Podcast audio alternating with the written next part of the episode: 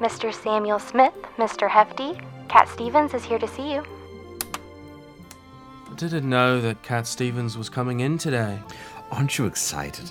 He's one of the finest singer songwriters of our generation. Yeah, I agree, but I've heard he's been a little spiritual lately. He's been on a journey of self discovery to find inner peace, and I, for one, am just so excited to hear the lyrical tapestry he's about to weave for us. Oh, I'll bet. Yes. Assalamu alaikum, David. Assalamu alaikum, Paul. Assalamu alaikum there, Cat. David, it's actually, uh, his name is Yusuf Islam now, which is this whole new thing. Yes, yes, it is. Thank you, Paul. Oh, that's groovy, man. Don't you think that might be a little confusing for the audience? Hurt your record sales. Have you thought of Yusuf Stevens? A Cat Salam, even. One of those names could be far out, man. Y- Yusuf, uh, I'm sorry. I- We know you've been working on some very, very exciting new material, and I think I speak for all of us here when I say that we'd like to hear you sing it right now. Yes, yes, I'm quite delighted to play some of the songs I've been working on lately. By all means, let's hear the next T for the Tillerman. Or better yet, the next coffee for the camel jockey. What is wrong with you? I don't- It's, he can hear you. I, don't, I thought we were saying. He can hear you right now. Uh, nonetheless, uh, this next song is called uh, Cherry's Broken. It's now time to make a change. On your knees, pray to the east. You don't know that's your fault. There's so much in the Quran. Find a girl, settle down. You're 19 and she's 11. Look at her, she's a kid and she is napping. Yusuf, Yusuf, hold up, please. That was absolutely. Great, great. Did you not like it?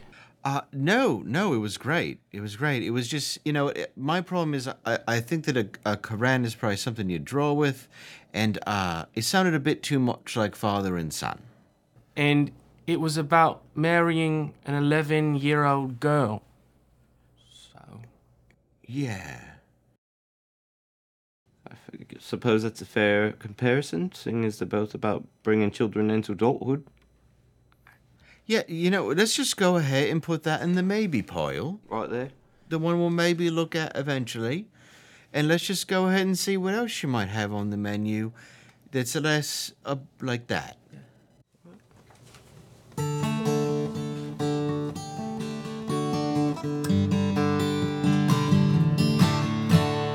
Yes, you've broken the laws of Allah, Sharia, Sharia.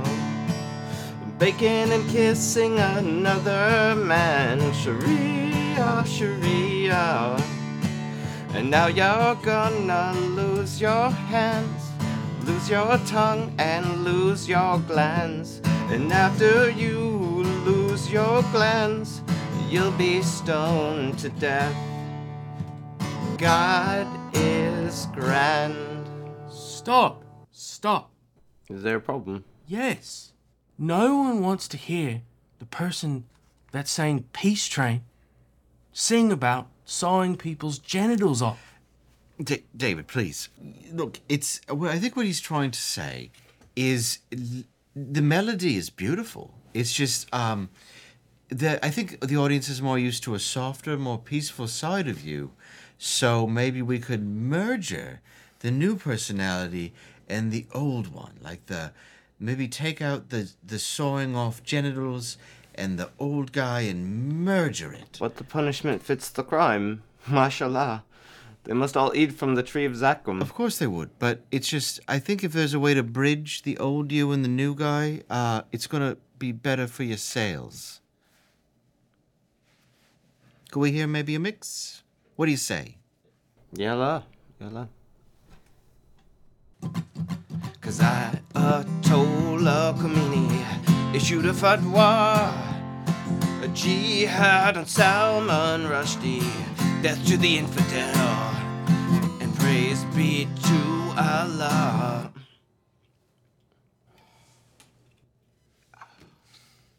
You know, Yusuf, uh, maybe uh, the market isn't quite ready for your new sound just yet. Yeah, maybe you could come back in 30 years when you've realized all this is crazy. That's a shame then, isn't it? Couldn't work anything out with you boys. Mm. Cheers, mate. Dead to America. Thanks, Yusuf. Death to America.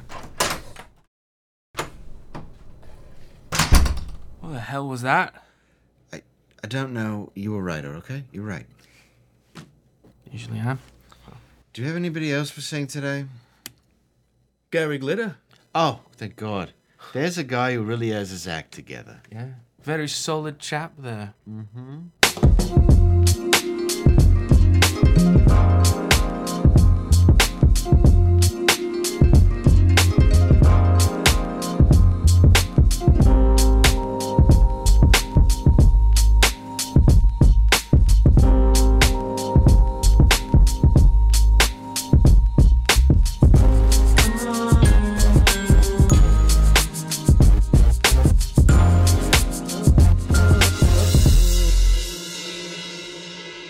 Hey, it's Normal World. Welcome back, everybody. Hey, everybody. Are you, you- who are you?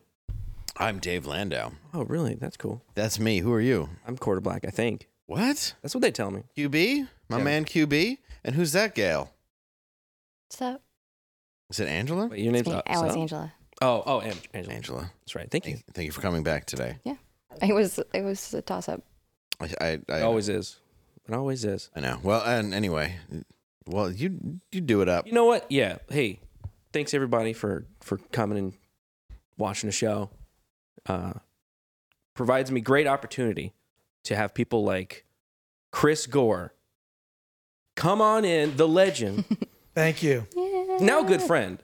Yes. I, am going to go out and say that publicly. Uh, we have good hung out. Um, I was with you in Vegas once, and you were barely able to stand. That is, this is accurate. That was a fun. That was a good time. It's good to meet someone in Vegas. You always see them at their best. right, right, right. And also great to meet you, Dave. Like this is. Uh, I mean, I've followed your work for years, and uh, uh, just just awesome to just be here and just hang out with you and talk movies Likewise. and pop culture stuff. And a fellow Detroit guy. Right. Likewise. And uh, also, yeah, and I've been a fan of you since Attack of the Show. So, yeah, welcome. So, I'm really happy to have you on. I'm honored. Cool. Thank you Well, so much. I hope you will come back after that intro. Yeah. Well, we'll see. We'll, see. Boy, see as for long- sure. Just make sure that people don't know you were in it. Yeah. I'm sure there's a fatwa on our heads now. Out there. Oh my God. I, because I was hearing it like before, you know, when I was sitting in the green room listening to this, I'm thinking, "Ah, those are not the words to those songs. I know those songs Wait a second. really well. Like, This isn't accurate. My mom loved Cat Stevens. What was so fun writing it because he kind of walked it back recently. did he? Oh yeah, yeah, because he was like, "This is this is ridiculous. What have I been doing for thirty years?" Oh my God. Because I mean, he made all this beautiful music and great albums and like Great. He was a great- Tillerman, great and artist. then all of a sudden it was like, "I'm going to quit and do this," and then For 30 years. thirty years, and then was like, "No, "I'm going to probably stop now."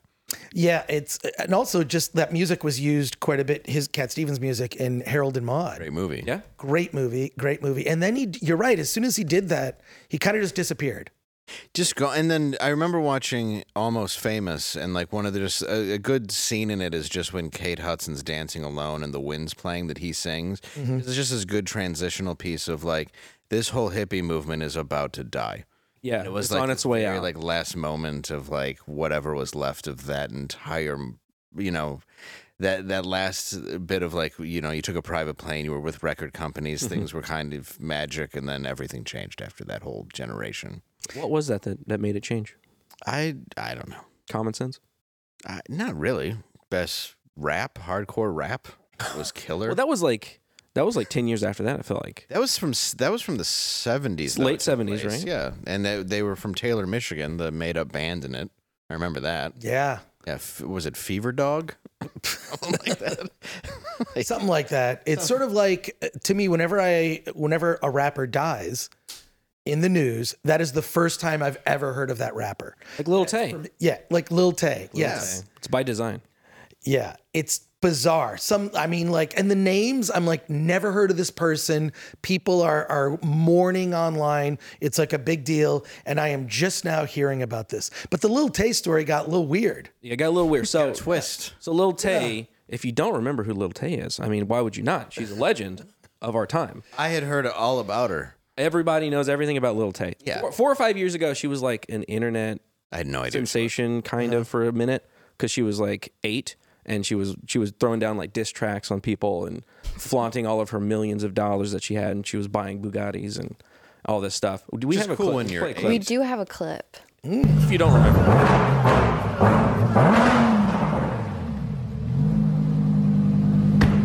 Bitch, I just bought a Lamborghini. Y'all bitches can't afford this shit, okay? I'm only nine years old, but I'm the youngest flex of the century. Me and my boy Jake Paul out here flexing on these broke ass haters. Tell 'em what's up, Jake.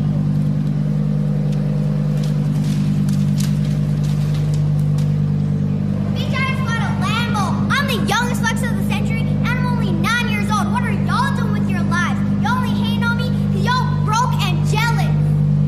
Clearly, broke and jealous. She's got to be kidding, right? Like I think they're just his Lambos, Well, right? yeah, it's it's not it's not Just went to a garage. I'm gonna bring my son to start doing that. Yeah, dude. I think your son would be great at that too. He's really good at dissing He's people. really funny at stuff. So You yeah, should might do just that have at to his do next baseball game. Is you guys? Yeah, just, yeah. Just start, instead of even batting, he's just staring. I don't at even the need to picture. bat up here. Y'all bitches don't even know how to throw.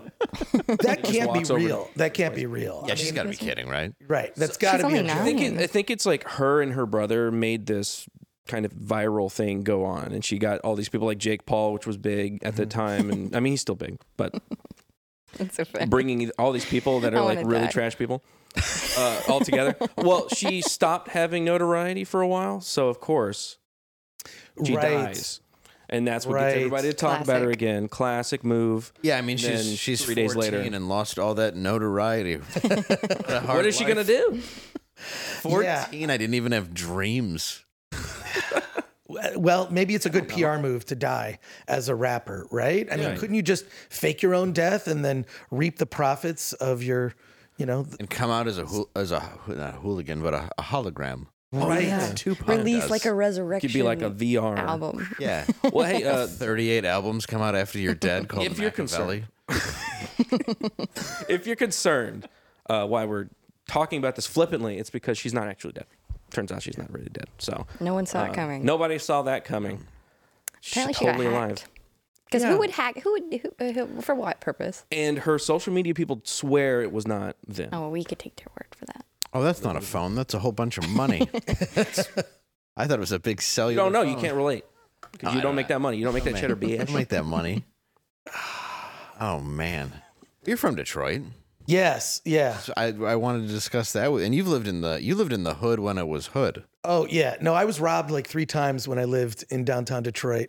You lived in Cass Corridor. Well, Like sort little, of like little off the Tays? Cass corridor. Yeah. Little Tays all came up and robbed you. Well, You it was can't really weird. say like a off the Cass Corridor like it gets nicer a block over. I lived in this like loft space that was uh, above a small business that never opened. Yeah. And so I was on the second floor, and there were bars on the second floor, but there weren't bars on the third floor. And that's where they broke in and stole. Uh, the last time they robbed my place, I lost everything I owned. It was uh, it was it was bizarre, but it was weird. Like I, I I sort of like learned all the bad lessons. I mean, I- in terms of just like how to avoid crime, which is just don't do stupid things like leave valuables visible in your vehicle. Yes, or anything over a quarter, or any penny, anything, because they know it's in there. Right, right. Well, it's like a, it's like an enticement. You go, oh, there's a penny. There could be more. And then I get in. could leave books in my car. That was the only thing where I could leave, just leave books visible in my car, and that would it would not get stolen. But yeah, I, I literally after the third time lost everything I owned, had to move into my mother's basement. Actual story. Oh, And uh, yeah, I'd feel good though leaving Cass Corridor and being like, "Mother, will you please have me back? I'm so scared." I was a kid back then. I didn't know what I was doing. I was a kid, like, uh, l- d- d- I mean, it was like you could get a cheap place in Detroit, um, and you could probably still get a cheap place in Detroit. There, it's skyrocketed. There, Has you, it? for- oh my goodness, right Really? where you're at, yeah, absolutely, yeah, where you where you were at, it's it's very expensive now. Oh, wow. There's like high rises, flats that are very pricey, like in the hundreds of thousands and millions of dollars. Do people actually live there? Yeah, like even when I was like at Second City, there was like this is a a hotel you can live at for you know fifty five dollars. You're like, oh, for the night? They're like, no, for the month. Like that's what it was, you know. And now it's, uh, but yeah, my friends would rent houses in Detroit. It was like three hundred bucks a month. What? Yeah, I was in I was in a situation like that um, before that place that got broken into. I lived in the maid's quarters of was a mansion that was like broken up into different spaces, and it was cool. It was like cheap, it's like two hundred bucks a month. Yeah. it was my first place. You know, I think I was like nineteen, and it was awesome. What do you Those think? are- like right now, Detroit could be a, a good place for people to kind of build up. I know they do that with a lot of those kind of they genderfy it. Uh, millennials move in and they like improve the area. Is that Oh, there's six What hundred could thousand happen people with- with... room for twelve million. So yeah, if you yeah? want, Like that's the place. right, right. that's your place. yeah, that could be a thing, but uh, yeah, uh, yeah, I don't know. I don't know. Between the crime and the weather, I think I'll I'll I'll, I'll take a pass on that. it's the worst city, and I and I still live there, and I hate it, and I live here. But it's like it's the construction, everything, the the way the politics. There's nothing good that happens. It's a shame, but it's true. It's it's a rough place. I, uh, Dave, I hate to agree with you, but I agree with you. And I Yeah. have family back in Michigan, Yeah, and and you know, I love to go back there, and I love to visit, and I love to come home. So the- Exactly. Mm-hmm. the- yeah, yeah. you drive three feet, and you're like, oh, construction again. Oh, a pothole. Like people can think we're complaining, but they don't understand construction like Michigan. right, Like right. every day I was in the Comedy Castle last week. I lived 40 minutes from it. It took me three hours every day. Wow. Because there was just something that happened based on construction or a pothole that killed someone. Is it corruption? That's what like I mean obviously Detroit right was that. everything is is corruption in Detroit, but is that like specifically because of the the cor- like corruption makes the potholes not get fixed and they're like constantly Well, I just yeah, funneling money into that? yeah. I mean, they just have this endless budget where they're like, we got to get next year's budget. We got to pretend there's, we got to move this freeway over, and then we got to move it back over here. I'm not joking. They've done it with 275. No, it's crazy. But also, they've always been kind of a corrupt city when it comes to their politics. But I always loved Coleman Young. Do you Oh, remember yes, I Coleman remember Young? Coleman Young. He was just so outspoken. He was he just didn't care. And I remember he said once a quote from him where he's saying like, "Hey, we need guns in the city to protect ourselves from the hostile suburbs." yes. And I, I was like, Wait, what? "All right, well, That was his thing. That was He's his the- thing. That's why White Boy Rick went to jail. Is it- Yeah, it was largely because he was White Boy Rick was dating his niece, and he was like, "We're gonna pin this whole thing on him." And then the FBI was like, "We can't say that we've been giving cocaine to this kid, or else they're gonna know we've been putting coke into the hood." right. And they were like, "You're on your own, White Boy Rick." Too bad. Cut it off. my my uncle Gary lived two blocks over. My cousin was good friends with that with White Boy Rick. You're that close to it. where yeah it was like that's why the guy went to jail was through corruption do you think that that a 13 year old white kid 14 15 year old white kid was running the hood of detroit Absolutely. it's a nonsense story I- and he went to jail for like 40 years 30 years wow. no it's always scapegoat. like that He's a scapegoat. yeah no it's always been corruption i mean there's always been a large part i mean gil hill do you remember that oh yeah." And and Hoffa, of course, yeah who they that was a great that. still That's fun. one of the greatest hits of Detroit, right there, is Hoffa. Like, seriously, greatest hit. oh yeah, yeah it's just the All timer. Well, I love how timer. every year they dig up a driveway. They're like, we're Right. pretty sure we got a is tip it. he's under your driveway. And then then they're like, oh, he's not there. It's like, yeah, because they threw him into scrap metal and just burned him with a car. That's where he is. What was the restaurant that all of the people got sick and died from? They got botulism from it was bad Mexican food. So oh, what? I go to Michigan for my Mexican food. yeah, You don't yeah. want to. We're, we're the furthest north you can get. Yeah. we're the most away from Mexico as an American. Well, Mexican town in Detroit, pretty good. it was good, and Greek Town was good too. And then there was uh, It's, all anal. places like Bill Knapp's, which no one will know except for you and I. Yeah, have you never been to Bill Knapp's? No, I've never been to like Michigan proper. I've been to like the Oh, outskirts of it, but I've never been to like Bill Knapp's was quite a restaurant, a, a Ponderosa. all of that stuff. Now that we've got we've gone through pretty much all the stuff, the Michigan and uh, I don't know, Impress no one with it. impress no one, everyone. It's uh, God, yeah, We did have, the, yeah, but Gil Hill, he was uh, the chief of police in Beverly Hills Cop. Right, I know that. Yeah, That's 'cause my they were- only connection. They're that like, I we know. can't find an actor who's as insane as this guy. And he was perfect And in they're that. like, and this guy kills Perfect. people for real. absolutely perfect. It- it- like the way he would just dress him down, perfectly done, Axel. just over the top. And aren't they talking about doing another Beverly Hills Yeah, I Cop? believe so. Yeah. Yeah, they should. It's probably shut down because They made some like made for TV movie with with his son. uh, it was Brand, Brandon T. Jackson. Hmm? Yep. Mm, But it never sh- it never saw the light of day. So yeah, Probably I don't for the know. best. I, am up for anything with Eddie Murphy coming back. 48 Yes. Hours and Beverly Hills Cop. There's so many good movies Mm-hmm. he's made, and he is so trashed by a lot of people, and he shouldn't be. I've been I agree. itching for a res- renaissance, a Eddie Murphy renaissance, and then they came out with the Coming to America two, and I heard it was not great.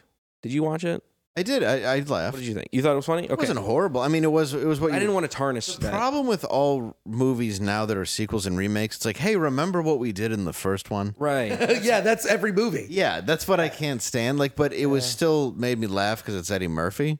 So there were parts, and Arsenio Hall was back too, and he was really funny in the first one too. But uh, yeah, it was it wasn't a masterpiece. But Coming to America is a great, great movie. It's hard to put a sequel on that. That's true. Yeah, But Beverly that- Hills one of the Cop perfect 2 movies. is a good movie. one of the perfect movies that I think is coming to America. And then Beverly Hills Cop 2, uh, some people could say is better than the first one.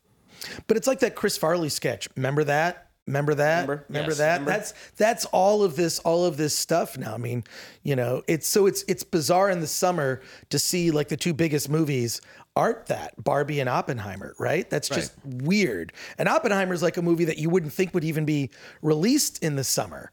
You know, a, a, a Oscar baiting kind of biopic about a very the most important, you know, uh, uh Very long. it- it- long. It's like three hours. It's got all those things. We're gonna win Oscars, but let's drop it in July, right? And it's it's doing really well. It's shocking. Yeah, and Against the s- Barbie. yeah, you have the star power, but not the lead as the star power. Really, like he's he's a good character actor, Yeah. but he's it's still not that star power lead. Well, because you got into making your own magazine about Yes. film.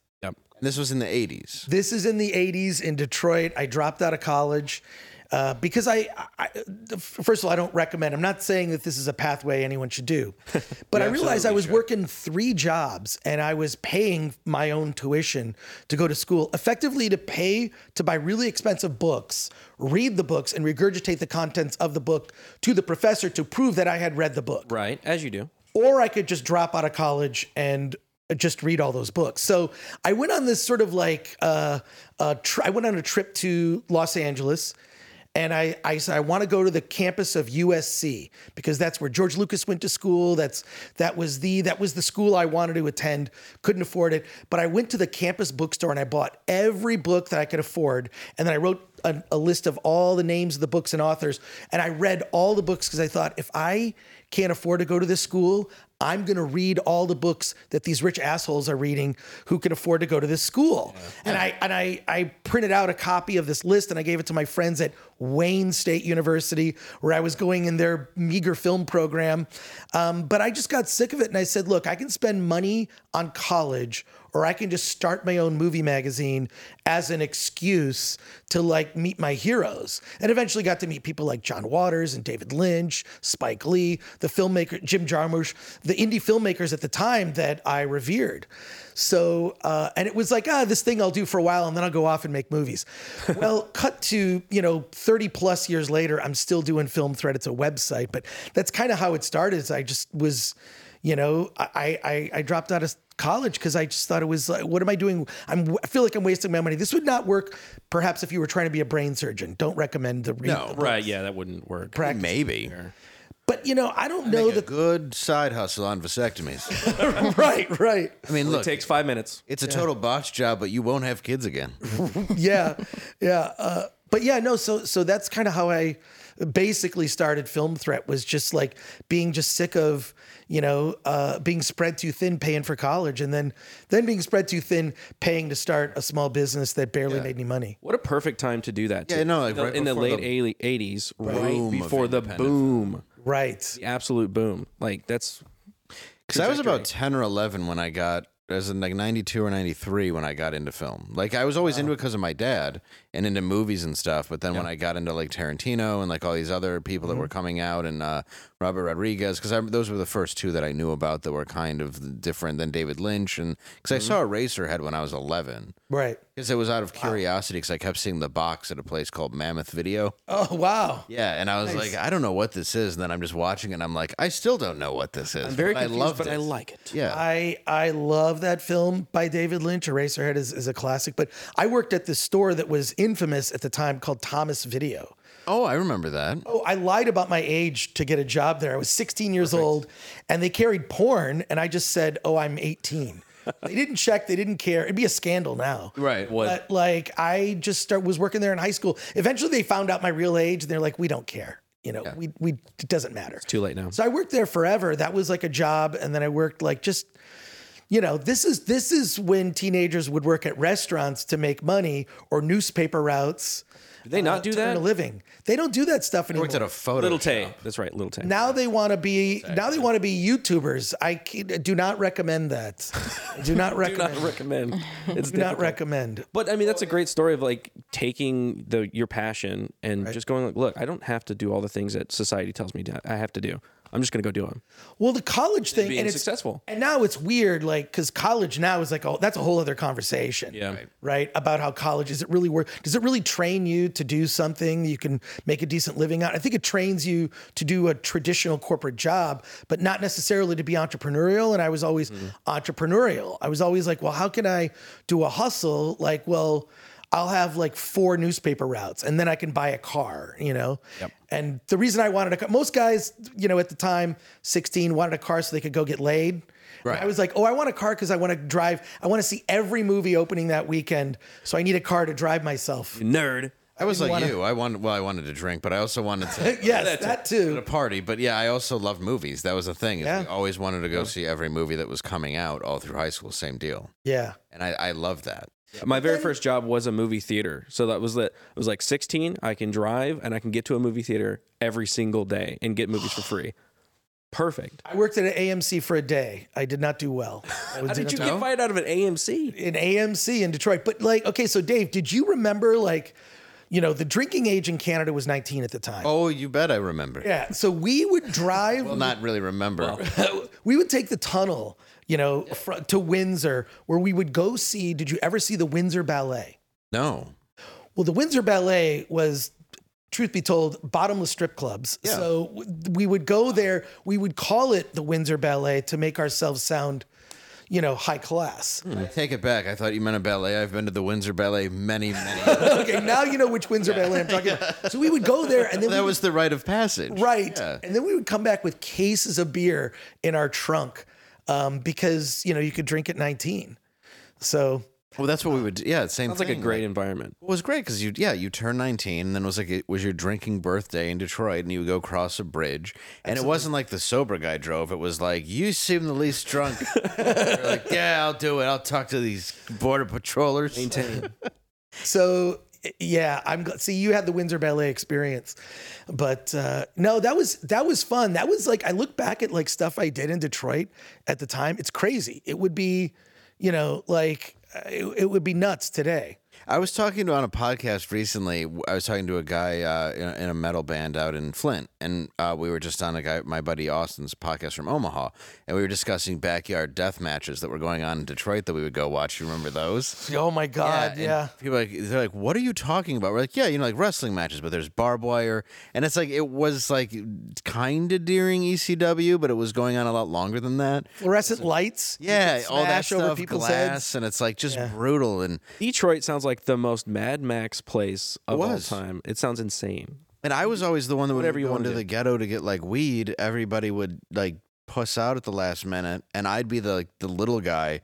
15 is like I'll go to the door and I'm just walking up to the most dangerous in the most worst neighborhood and they'd pull me in sometimes and the stuff I would see I was just like wow this is uh, this is gonna probably hurt my brain at some point Well, this brings back memories of uh, I spent a night in jail once. I got in a high speed chase with cops. Oh, Um, you know the feeling I- I was 19 years old. I was going to this punk club called Todd's.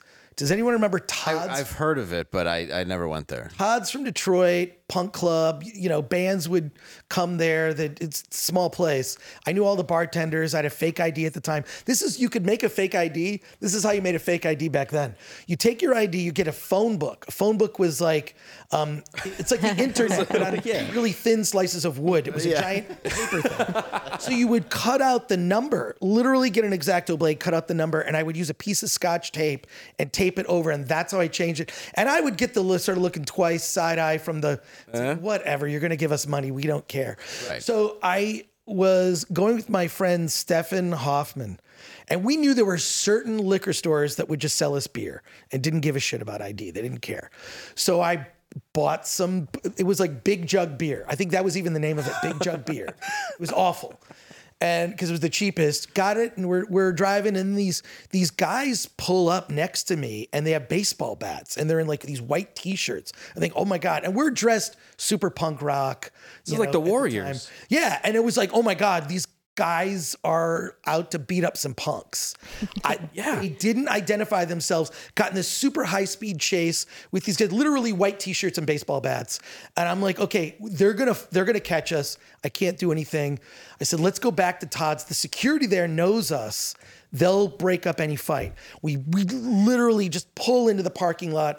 They pull up and identify themselves as police officers. Are you serious? They were undercover cops.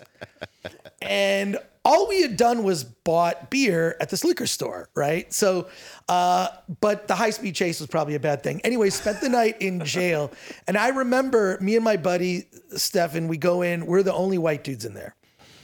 And Were you in Wayne County? uh, this is down, this is in Det- Detroit. Like, Yeah, so you were in Wayne County, Jay. oh yeah, oh yeah. Or like in the city. Inner city. oh yeah, oh Or yeah. you, you were in Coleman A. Young building. Correct. Oh, yeah. So Sure. we went there. They took us in in a chain gang. They they punched my friend Steven. They they threw us in. Then they took us downtown to be processed. Why am I telling this story? I was here to talk about This is hardcore. It's It's a fun story. Let's hear it. it's a fu- I've never told this story like on a podcast. So so then um, we go up in front of the judge, and I had like my hair was all sort of. I kind of tried to make myself look clean. I kind of like buttoned my shirt up. But when I okay, so when I went, Your Honor. when I went into the jail, they said, "Well, what are you in here for?" And we're like, "Possession of alcohol." Everyone in the jail just burst out laughing, Uh-huh. like "Y- you guys are wimps, right? Nothing. We go up in front of the judge and we we got a year probation, um, and le- but it was literally when I walked out of jail. I think everybody should go to jail once. I think it's a good. I Never think been to you should. jail. It was the- on ya. the feeling of down. freedom. And and we went to this horrible diner. I remember having a bologna sandwich downtown. It was the worst, awful, and it was the best tasting. It was so great. It's like that scene in Fight Club, you know, uh, where Tyler Durden like points the gun at the dude, and like it- it was like that kind of revelation Gave you a whole new look on life. whole new look on life. So yeah, I so everyone should work fast food, a terrible job they hate, and go to jail. These are these are important life experiences that build character. Not getting a lot of likes on a TikTok video. Okay, no one cares. Yeah, or No being reacting so to fam- emojis. Yeah, Being yeah. so famous at eight, you have to fake your death at 14. right, right. no way to Oh, live a life. Not a good By one. the way, I did fake my death when I was in college to promote. Oh, I have pictures. What? I'll post the pictures. I'll post I've always the I've pictures. Garrett. always like romantically thought of like the scenario of I if I did that I could show Oh, you were watching the classic Dead Man on Campus. It was a total Tom Sawyer, Huck Finn type type moment where, if you're familiar with the book, I don't know if they let kids read those books anymore. Not anymore. They changed it. But um, I mean, like, Just Jim now. so I did this photo shoot with a buddy of mine, and I did a fake the the the cover of the of Wayne State University had the college newspaper, which was called the South End.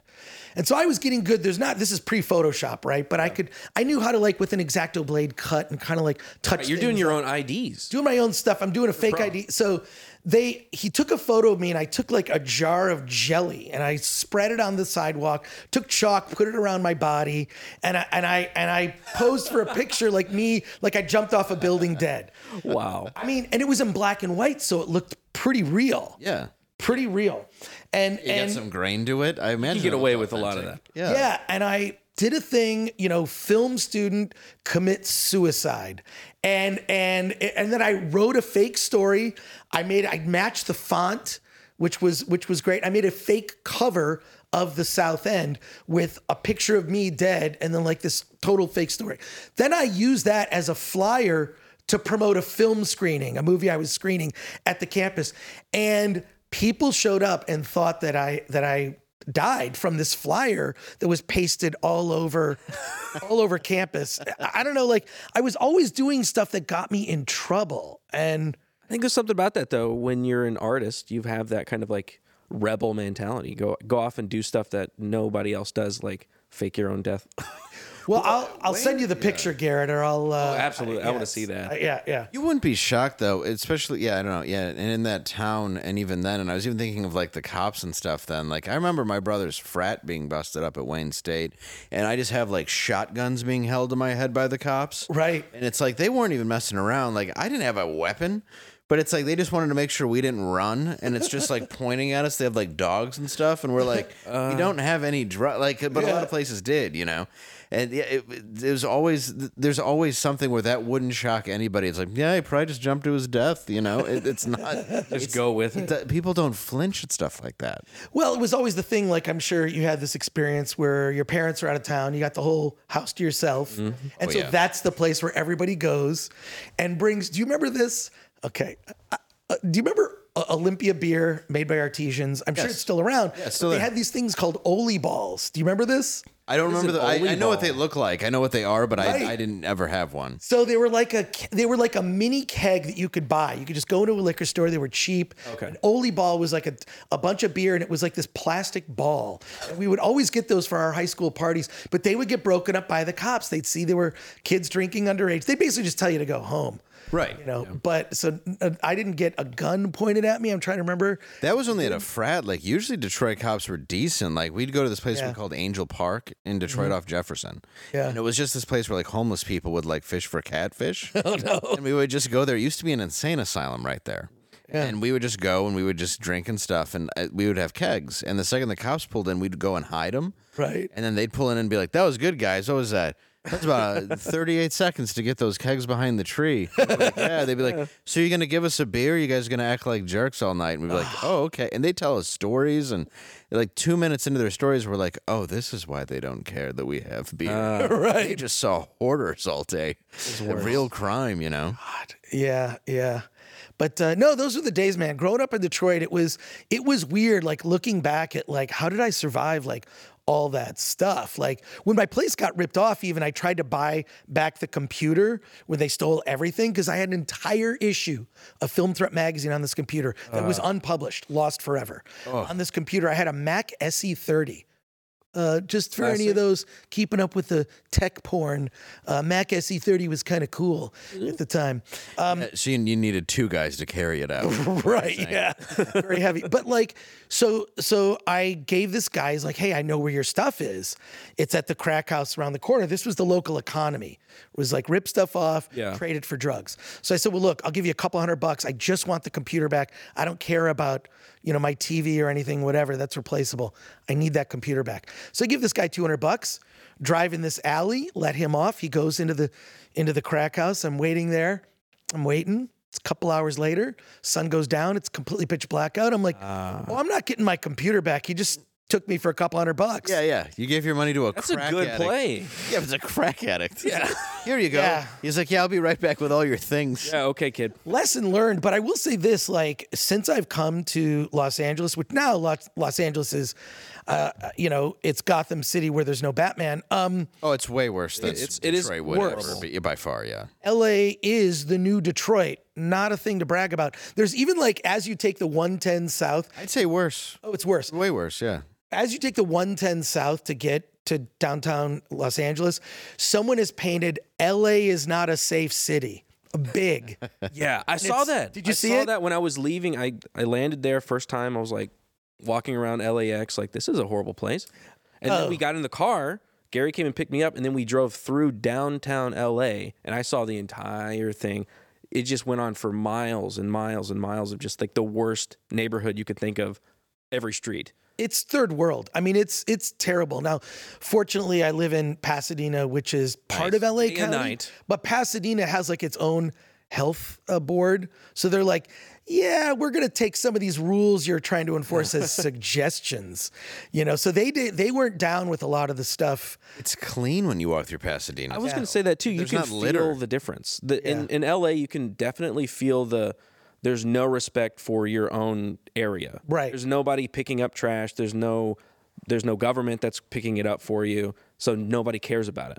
And then you go to Pasadena, and it's oh look the the, it's swept, Well, been power washed at some point. only people from California will get this, but Pasadena is like the Orange County of LA County, if that makes sense. So it's just it's much more conservative, blue collar. Yes. Uh, it's uh, I don't know. It's I, I like living there. I, you know, but uh, but man, man, LA is is become the new Detroit, and I think San Francisco's. I don't know. I think San Francisco gets the Detroit of the Year award. It is definitely Detroit. Detroit is not by far the worst. Yeah. Even in the Midwest. I mean, uh, you go to like Minneapolis that I've been, uh, like, dude, no. Like, I would way rather be in Detroit because there's less people. Right. Yeah, there's not enough people to cause that kind of a ruckus. Why do you think pretty that nice, Detroit and gets the also- bad rap then? Well, not now because Detroit's also against a lot of stuff that they allow in other cities like LA. So they're not going to allow just certain things to go down. Even when people were rioting, like there were a lot of like white suburbanites coming in in the 20s to start riots. and you just have cops like the black cops that are just like hit them with the cop car. They're, like, hitting skateboarders and stuff. I was laughing so hard. I don't care. You know, there's still an element of the Wild West there, which I enjoy. You know, that's it's it's a good part of that city. And maybe that's why like in Dallas the riots were so bad because it was something so far away from what usually happens. Not Hmm. to say that Dallas is a s- super safe place, but it's not uh, at the level of Detroit is. So Detroit when it happened in Detroit they were like "Psh, this is like every day. This is not even the Yeah. worst I've seen. Well, but I brought my son through Detroit the first time to my parents to the cemetery, right? yeah, And he yeah. goes, "Was this whole place on fire?" And he wasn't trying to be funny. He just Right. was looking at the buildings because they're over by like Conner Airport, and it's like real rough. But that's kind of where my mom was from. She wanted to, and you get there and you're kind of like, "I wish you would have gone anywhere else to be buried, mom," because they're gonna just take all your stuff one day. But you go through and uh, he's looking, and I now he's eight, but he's asking questions about it because he kind of grasps it, Hmm. and he's like, "So what was the deal?" Like the he goes, "Somebody threw a brick into a cop car," and I'm like, "Yes, how do you know?" And he's asking, He's piecing questions- it together. Yeah, like he's seen videos on it, and I'm like, "Well, it was race because he's you know his he's got a good friend who's black, and they know that the, the like now they're learning about like."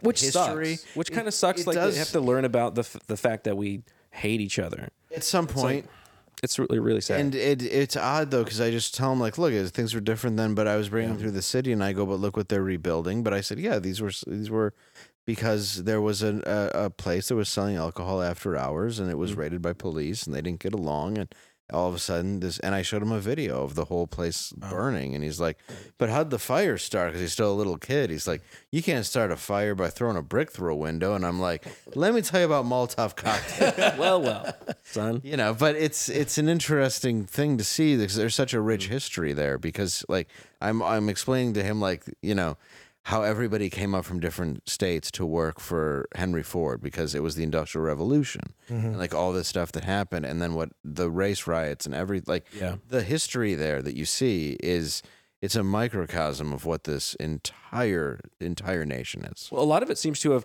started there and then spread elsewhere. That kind of corruption and race division and all that seems to have. I just don't see the race division there like there is in other places. It just uh, I think we've been through it enough to where it was That happened never way a before. thing growing up for me. Yeah, Is that what, when was that? When was like the the severe the race riots? It was like 60s. yeah, late right? '60s. Yeah, sixty seven. Right. That I think it was happened way 67. before, and then it trickled down to all these other places. in twenty twenty. Yeah, Yeah, yeah. But I, I- I- w- one thing I do just love from being from Detroit is sort of the no BS attitude. It's like I like to say I have a highly tuned bullshit detector. So when I moved to Los Angeles from Detroit, it was like. Oh, all these people in the entertainment industry are full of shit. They're all full of shit. They're they all they're not good at follow through. I mean, I would literally tell you I was going to do something, like I'm going to mail you this, I'm going to mail you this video, I'm going to send you this thing, I would then do the thing I promised to do. And it was like I performed a magic trick because everyone there is so full of crap. They're like, people just saying, oh, I'm going to do this or I'm going to do that. It's like, are you going to do that thing? So I had this sort of like this Detroit attitude coming, you know, from there to LA. And then that allowed me, I went like, and then the sort of, they talk about the Midwest work ethic. That was me. Like, I mean, to this day, like, I'm going to get something done. I'm going to roll up my sleeves and freaking do it. You know, whatever whatever needs to be done, whatever it takes to get a project done through to completion, whether it's a book, um, a TV pilot, or you know, an independent film, or a movie website, all the different things that I kind of juggle, uh, that you know somehow cobble together a living. like that's the way but like most people in that in the industry are just full of crap so uh, and i'm mostly indie film spirit anyways that's Mm-hmm. those are the filmmakers that i prefer are indie filmmakers even george lucas whatever you think about george lucas Indie. he's an indie filmmaker he is the world's Absolutely. most successful independent filmmaker who then sold his big property lucasfilm star wars raiders of the lost ark to disney that corporatized it and made it hot garbage The white slavers. yeah, yeah. Which he, yeah, in that interview, I don't think you should have taken it back. It's just No. like the analogy makes sense. Anybody is, it's Disney. yeah, it's man, uh, yeah. So, but it, it- but I, I just uh, you know George Lucas. When you look at even the way he conducted himself, he was like an independent filmmaker. And Of course. my favorite filmmakers are indies like David Lynch, we were talking about earlier, among others, people that work outside the system. Sometimes they can find a way to, you know, work with Hollywood, but this, the industry is going through this weird with the strike and everything. Right. It is, it is going to be the wi- Wild West. This I is have the a- longest. w- Well, last strike was how long? It was like s- it wasn't even a year, right? It well, yeah, it was This like strike has 100 actually days, lasted longer. 100 days. now we're in the 101st day. Right. and so it's starting to get i mean billy porter talked about he can't he can't he has to sell his house I saw that. Mm-hmm. and i'm thinking first of all three months you got to sell your house like What were you doing? dude who's managing your money Yeah. you know Where's all that Cinderella mo- money? He had a Everyone's weird got that look. money. Billy Porter? A little bit. A little bit. A little bit. yeah He's Yeah. a fairy godmother, you know? He looked a bit like Willy Wonka. yeah trying- Black be. Willy Wonka. The Black Willy Wonka. yeah fly. yeah The, the, the hat. No, I I saw a lot of that. Where, well, I think it's either going to come out of we don't have any money and we lied to stock traders. Andrew Schultz talked about that. Yeah. Streaming Yes. it. Or we have so much money that you're going to be very upset with what we've been paying you. But there's going to be no middle ground. But I'm more with think it's Andrew they don't have Schultz's money. side. I think that the truth is there's because think about how much money you would have to have to create a blockbuster movie. Yeah. right And now think about how they create 55 of them for streaming out of nowhere. It's them throwing away the money they're getting. Well, Netflix was basically buying market share, which made made uh, the studios nervous. They had to get competitive, and they overspent. And then, additionally, you know, the reality is not a lot of people are watching these shows. They've created too much content. I mean, look, Facade. They've created a facade of popularity. And that's why they don't show you any of the stats, any of the numbers, because they go, look, everybody loves these shows, right? It's number one in our trending list. That means something. or they'll find a way to thread the needle to say something nice Ah, in terms of numbers. This is the first movie ever starring a blood. You know what I mean? They'll come up with some BS statistic. But I think what ultimately is going to happen with the industry, it's, it's just going to shrink. Yes. The industry, you know, it, it it grew. And then the slivers of pie are just not there. It's gonna shrink. You're gonna see consolidation. You're gonna see. I mean, I didn't even. MGM has a streaming service, MGM Plus. Did you I- even know this? I was Peacock. this old right now when I found that. right, exactly. Too many, too many. And they're going to go back to that indie kind of mentality, that energy of of going back to cheap and and can what kind of story can we get across? and good where you And go good. "Oh, this movie profited us 3.8 million dollars we made 3.8 million dollars we're happy Right. you know Th- like there's- those days That's where like genres like horror films, like there's this movie that came out recently by these guys who are YouTubers. Wars are always pretty Raka Raka. profitable too it doesn't even matter yeah Yeah, Raka Raka Talk to Me is the name of the movie. It's Australian film. These guys have a YouTube channel that got uh, banned a couple times because their stuff was violent. They were doing uh, backyard wrestling. You were talking about. Yeah. okay Those guys are great, and they actually already shot a prequel. I mean, this movie was made for under five million bucks, which in the big picture of Hollywood is nothing, right? So, Uh, you know, and it's it's a really good horror film. I think you're going to see getting back to basics. You're going to see movies like, you know, don't make a three hundred million dollar Thor movie. How about a fifty million dollar Joker movie, which Joker made a billion dollars, directed by Todd Phillips. By the way, an indie filmmaker who I knew back in the day when I was Really? doing Film Threat. Oh yeah, he started the New York Underground Film Festival, and I distributed, I distributed two volumes of short films from the New York Underground Film Festival when he was in college. When he did Hated and the Frat movie. I distributed Hated. did you really? I Film Threat distributed Hated on VHS. So I, we we yeah we did a whole thing on that. I started this. I don't want to get into my. It's too long to get this. We're about to run out of time. Which, yeah, and I want you to come back as soon as possible. Absolutely. Like a Yeah, minute left. Todd Phillips, you know, I knew back then, he still to this day, because I talked to him after Joker came out, like he has an indie film spirit. Hmm. The guy thinks like an indie filmmaker. I know that he's, I'll just say this without naming names, a lot more people than you think on, on Hollywood are more based I was gonna say that. than they would care to admit. It's usually people like, not Mark Hamill, not Mark Ruffalo, not the two Marks. Oh, A lot of marks. But a lot of people in Hollywood are just more based I think it's just the sanity. It's the Common whole sense. go, goalposts have moved. The lines have moved. So the people that were like sane go, wait a second. Well, and what's Brett going Easton on?" Ellis pointed that out, like even Yeah. in New York and in LA, where he's like, "Well, my whole neighborhood voted red, and I'm the gay guy." You know what I mean? And, and he Right. goes, Did you "I read voted his red." book? What was it, Oh, uh, which White? one?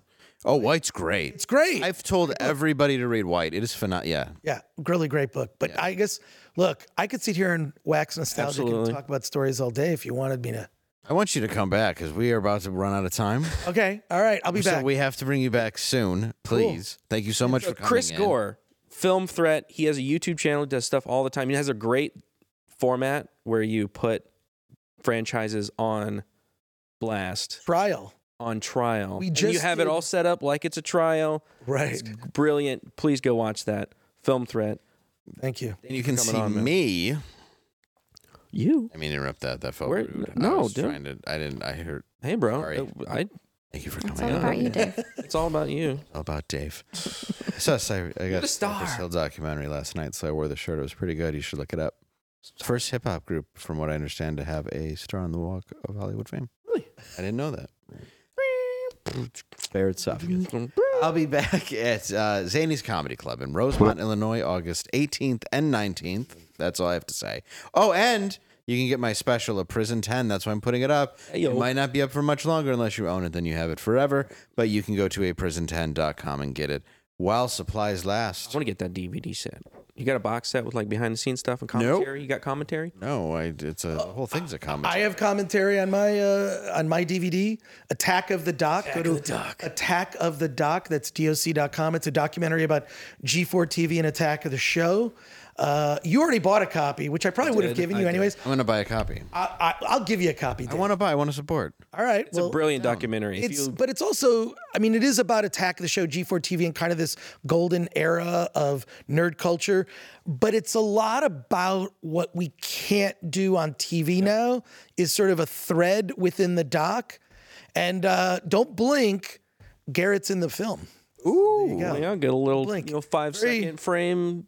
Might be about five frames. Yeah, You're it in was it. awesome. I, it was an honor. Made me feel really cool. Um, also, kind of sad Yeah, this one's a little more. friend of the show, Keegan.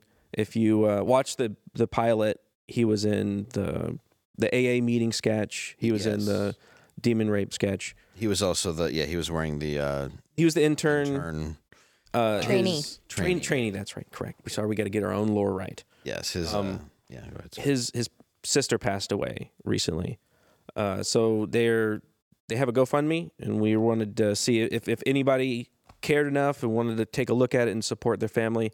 They're kind of uh, they're reeling right now from it, and it's a friend of ours, it's a friend of the show. So Yeah, please, if you can support, do. If you can't, we understand, but please do if you can.